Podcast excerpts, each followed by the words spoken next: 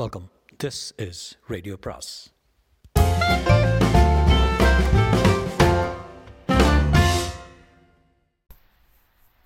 அனைவருக்கும் அன்பு வணக்கம். சுஜாதாவின் ஒரு நடுப்பகல் மரணம், அத்தியாயம் பத்தொன்பது. வெயிலில் அவன் தலைமயிருக்குள் கொஞ்சம் வெள்ளி காட்டியது. தலை கலைந்திருந்தது. இடுப்போடு ஒட்டின மாதிரி ஜீன்ஸ், பட்டை பெல்ட், வயிற்றில் லேசான தொப்பையை அடக்க முற்பட்டிருந்தது. வெளிர் நீளத்தில் கைப்பக்கம் வரி போட்ட பனியன் அடைந்திருக்க அவன் மார்பில் அதிக ரோமம் அடர்த்தி இல்லை என்று தெரிந்தது. நல்ல சிவப்பாக இருப்பான் என்று தோன்றியது. சற்றே மிளிரும் பெண்மை எப்படியோ எங்கோ அவன் தோற்றத்தில் தென்பட்டது. அவன் கைவிரல்கள் என்ன இது, அவன் தோற்றத்தை இவ்வளவு நுணுக்கமாக கவனிக்கிற என்று உமாவுக்குள் ஒரு குரல் அதட்டியது. கொடக நான் வச்சுக்கிறேன் என்று காய்கறி நிரம்பிய பையை வாங்கி கொண்டான். சுலபமாக அவள் கையை தொட்டிருக்கலாம், தொடவில்லை. என்ன தகவல் கிடைச்சது உங்களுக்கு? மாயங்கிறது யாருன்னு எனக்கு தெரிஞ்சு போச்சு. அப்படியா?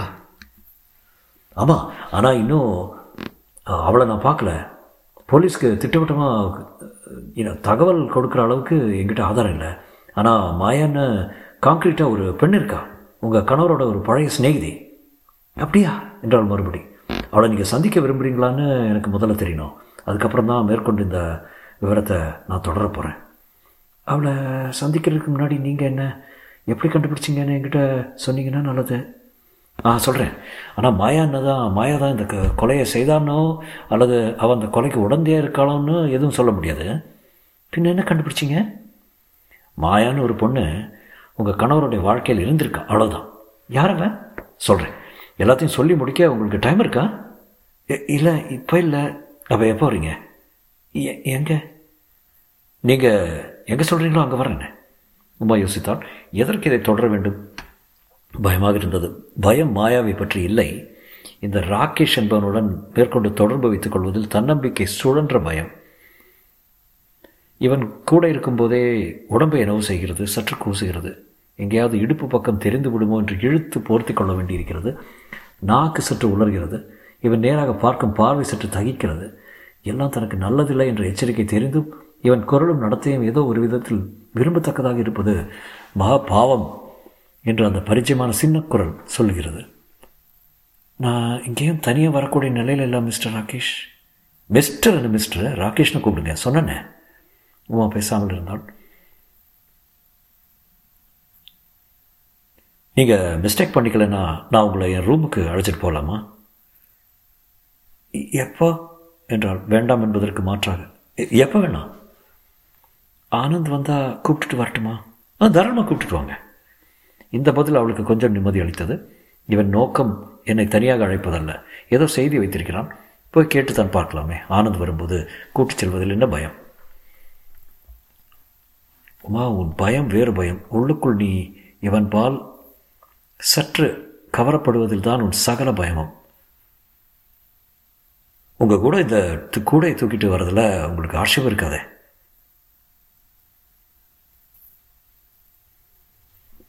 ஒன்றும் கவனம் இல்லையே. உங்கள் தயக்கம்.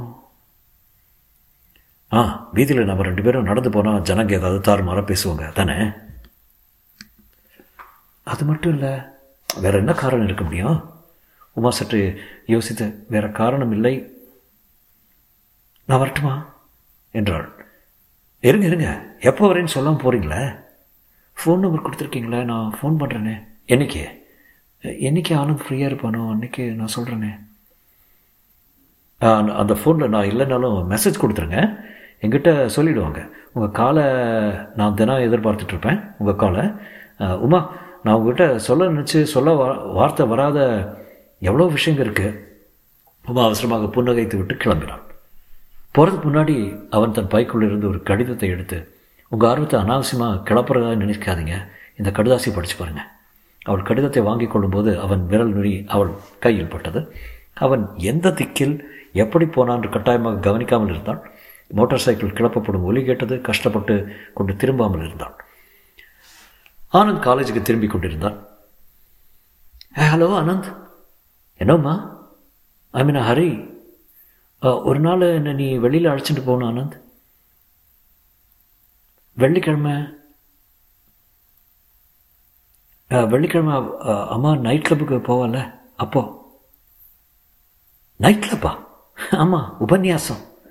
இப்போது நம்ம ரெண்டு பேரையும் பேசிகிட்டு இருக்கிறத பார்த்தா போச்சு, ரெண்டு பேரும் காதல் பண்ணிகிட்ருக்கணும்னு சத்தம் போட ஆரம்பிச்சிடுவா. வெள்ளிக்கிழமை நிச்சயம் அழைச்சின்னு போகிறேன். ஆ சாரி, உங்கள் கூட நிறைய பேசணும், சமூகம் அலோவ் பண்ண மாட்டேங்கிறத முனுக்குன்னா படுக்கை விரிச்சிடுறத. ஆனந்த் என்னோட வம்பு போச்சு. ஆனந்த் ஒன்றும் இல்லைம்மா, போயிட்டு வரேன். ஏ டாட்டா. பார்த்தியா சமூகம்? ஆனந்த் சைக்கிளில் பாய்ந்தான். பின்னால் கேரியரில் விசுவாசமாக பொட்டலம் கட்டிக்கொண்டு இப்போது ஒரு பொறுப்புள்ள நடுத்தர வர்க்க பிரஜையாகி கொண்டிருக்கிறான். ஒரு கணம் இவனை கலைத்தால் என்ன என்று யோசனை படிச்சுட்டு உடனே மறைத்தது. உமாவுக்கு திடீரென்று தனக்கு நேர்ந்த அநியாயத்தின் ஆத்திரத்தால் ஏதாவது கண்ணாவினா என்று செய்ய வேண்டும் போல ஆசை ஏற்பட்டது. திடீரென்று வடா ஸ்டைலாக ட்ரெஸ் போட்டுக்கொண்டு மாமியாரை தாக்கினால் என்ன, அல்லது துக்கம் கேட்க இத்தனை நாள் ஆன பின்னும் வருபவர்களிடம் நிஜமாகவே துக்கம்னா என்னை ரெண்டாம் கல்யாணம் பண்ணிக்கிறீங்களா சுவாமி என்று கேட்க ஆசை. எப்படியாவது அவர்களை அதிர்ச்சிக்கு உள்ளாக்க வேண்டும். நான் பட்ட அதிர்ச்சிக்கு கொஞ்சமாவது அவர்கள் திருப்பி பெற வேண்டாமா? அதே சமயம் உமாவுக்கு அந்த பயமும் இருந்தது. தன் நினைவுகளை ஒழுங்குபடுத்தவில்லை என்றால் தனக்கு பிடி பித்து பிடித்து விடும் வாய்ப்பு இருக்கிறது என்று. என்னம்மா மறுபடியும் பீன்ஸே முட்டைக்காசு வாங்கிட்டு வந்திருக்கேன்? ஃப்ரிட்ஜை திறந்து பாரு. வேற ஒன்றும் இல்லைம்மாங்க. வேற இல்லைன்னா வெறுங்கோயோட வருது. இதுக்காக செலவழிச்ச கழுத விஷ்ட கை நிறைய வாங்கினதை வாங்கிட்டு வருவாளோ ஒரு பொம்மநாட்டி. நன்னா இருக்குப்போ. என்னம்மா பண்ணுறது, உங்கள் பிள்ளை ஞாபகம் வந்துடுத்து. மாமியார் உடனே சகலம் அடங்கி போய் சரி சரி எடுத்து வை என்றான். உமா சிரித்தி கொண்டே காய்கறி எடுத்து வைத்துவிட்டு மாடிக்கு போய் மூர்த்தியின் அறைக்குள் கதவை சாத்தி கொண்டு படுக்கையில் சாய்ந்து அந்த கடிதத்தை எடுத்து படிக்குமான் எதிரே கணவனின் ஃபோட்டோவை பார்த்து கொண்டாள். அவள் ஏற்பாடு செய்த படம் ஆல்பத்திலிருந்து எடுத்து ஆனந்திடம் கொடுத்து பெரிது பண்ண சொல்லி சம்பிரதாயமாக மாட்டி சம்பிரதாயமாக அதை சுற்றி சக ச சதா ஜரிகை மாலை போட்டு அதன் கீழ் என் உயிருக்குருக்கான உயிரான மூர்த்தி, தோற்றம் பதினைந்து மூன்று, மறைவு பதினேழு மூன்று. என்னை பொறுத்தவரையில் உன் ஆயுள் இரண்டு நாள் தானே மூர்த்தி. டியர் மூர்த்தி திருக்கிட்டான். அதே எழுத்து, அதே பச்சை மசி. உமாவின் ஞாபகத்தில் அந்த வருகிறேன் கடிதம் மின்னலிட்டது. அன்று இரவு நிகழ்ந்ததற்கு காரணம் நான் நான் நான். நூறு முறை எழுதிக்கொள்ளவும். நீ சொன்னதை கேட்டிருந்தால் ராத்திரி சுருக்கமாக இருந்திருக்கும். இந்த மாதிரி இன்னும் இன்னும் கொஞ்சம் வேண்டும் என்று ஏங்கிக் கொண்டிருக்க மாட்டேன். மூர்த், இந்த கடிதம் நீ சாரி நாம் செய்வதற்கு குற்றச்சாட்டாக இல்லை. எப்போது மறுபடி என்று கேட்கவே. Those pretty wrongs that liberty commits when I am sometime absent from my heart, thy beauty and thy years full well befits, for still temptation follows where thou art. முத்தங்கள் மாயா. இரவு பத்தரை மணி. படுத்துக்கொண்டு நீ தொட்ட இடத்தை எல்லாம் ஒத்திகை பார்த்துக்கொண்டு. இரவு பத்தரை மணிக்கு படுத்துக்கொண்டு பக்கத்தில் ஆறிக்கொண்டிருக்கும் பால் டம்ளரை கவனிக்காமல் மாதவராவ் அந்த பட்டியலை மறுபடி கண்ணோடினார். சாரி சாரி இம்தியாஸ் அமது, பாபு, முரளிதர், சங்கமூர்த்தி, மாடப்பா, ரா. இப்போதைக்கு இது போதும். இவர்களை ஊர் ஊராக பார்க்கலாம். போலீஸ்காரங்களுக்கு பொறுமை ரொம்ப வேணும் மாதவராவ். ஒவ்வொருத்தராக சளைக்காமல் விசாரிங்க. Never take anything for granted. புஸ்தகங்கள்லையோ தொடர்களோ வர மாதிரி அவ்வளோ சுலபம் இல்லை. பர்சிவரன்ஸ் அதான் முக்கியம். சரி சார், எல்லாரையும் பார்த்துறேன். Mister Chari, I am inspector Madhavrao. Oh come on. நான் உண்மையான ஆசாமி சார். ஸ்கூட்டரில் போகும்போது ஹெல்மெட்டு தவறாமல் போட்டுக்கிட்டு போவேன் sir. Road tax, income tax, professional tax எல்லாத்தையும் ஒழுங்காக கட்டிக்கிட்டு வரேன் சார். ரேடியோ லைசன்ஸ் கூட. நோ நோ நோ நான் அதுக்காக எல்லாம் வரல. பின்ன எனக்கு சட்டத்துக்கு சம்மந்தமே கிடையாது. நீங்கள் கிரிக்கெட் ஆடுவீங்களா? ஆ ஆடினேன். இப்போ உள்ள குழந்தை ஆடும் சப்தம் கேட்க ஆட முடியறதில்ல. நிருபமாக மடியில் வச்சுட்டு இருக்கிறது என் பொழுது ஒதுக்க. போன மாதம் பதினாலாம் தேதி எங்கே இருந்தீங்கன்னு சொல்ல முடியுமா? மார்ச் பதினேழா? கொஞ்சம் இருங்க யோசிச்சு பார்த்து. மெட்ராஸ் போயிருந்தேன். அதுக்கு ஏதாவது ஆதாரம் இருக்குமா? நீங்கள் எதுக்கு இதெல்லாம் கேட்குறீங்கன்னு சொன்னால் உபகாரமாக இருக்கும். ஐ எம் இன்வெஸ்டிகேட்டிங் எ மர்டரை.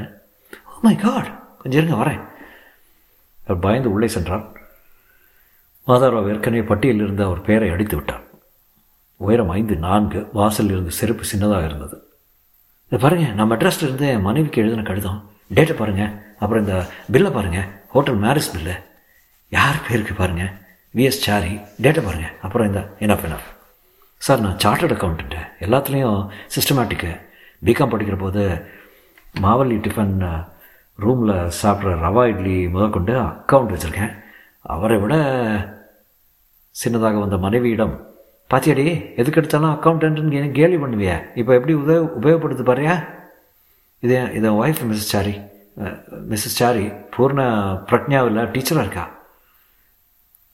மிஸ்டர் சாரி, உங்களை நான் சந்தேகப்படல. உங்களுக்கு சின்ன சின்ன விவரம்லாம் இவ்வளோ தெளிவாக ஞாபகம் இருக்கிறத பாராட்டுறேன். நீங்கள் போலீஸ் ஆஃபீஸராக இருக்க வேண்டியவர். பாத்தியாடி என்று மனைவியை பார்த்து எல்லா பற்களும் சிரித்தான். இந்த ஃபோட்டோவை பாருங்கள், மரத்துங்கிட்ட ஒரு மூஞ்சி தெரியுதா? மூஞ்சியா? என்ன சார் விளையாடுறீங்க? சரியாக பாருங்கள்,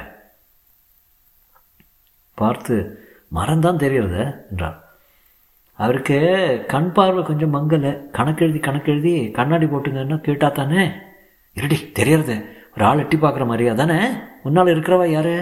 அது இருக்கட்டும், இப்படி பார்க்குறவனை எங்கேயாவது பார்த்துருக்க மாதிரி இருக்கா உங்களுக்கு? அவர் உதட்டை பிடிக்கணும். சாரி சார், அடையாளம் கிளியராக இல்லை. இன்னும் கொஞ்சம் தெளிவாக இருந்தால் பரவாயில்ல. என்ன சார் கேஸு? இந்த படத்தில் முன்னால் இருக்கிற கணவன் கொலை செய்யப்பட்டான். ஐயோ, ஏன்னா உள்ளே வந்துருங்கோ, ராத்திரி வேளையில் எங்கேயாவது கடலை என்ன சீப்பாக கிடைக்கிறதுன்னு தனியாக விடுறலே. ஏ அராத்து சுமார் குழந்தை அடர்ந்து பாரு. கால் ஸ்பூன்னு லாக்டோஜன் கரைச்சி கூட. சாவி கொடுங்கோ. மாதவராவ் வெளியே வரும்போது, இன்னொரு விஷயம், சின்ன விஷயம் மிஸ்டர் சாரி, நீங்கள் ஹேர் டை உபயோகிப்பீங்களா? அது என்ன விலை இருக்கும்? நீங்கள் மல்லேஸ்வரம் கிளப்பில் ஆடுறப்போ அவங்க கிரிக்கெட் கோஷ்டி சேர்ந்தவங்க யாராவது உபயோகித்து பார்த்துருக்கீங்களா? இல்லை சார். மாதவராவ் முதல் பெயரை பட்டியலிருந்து நீக்கினார். தொடரும்.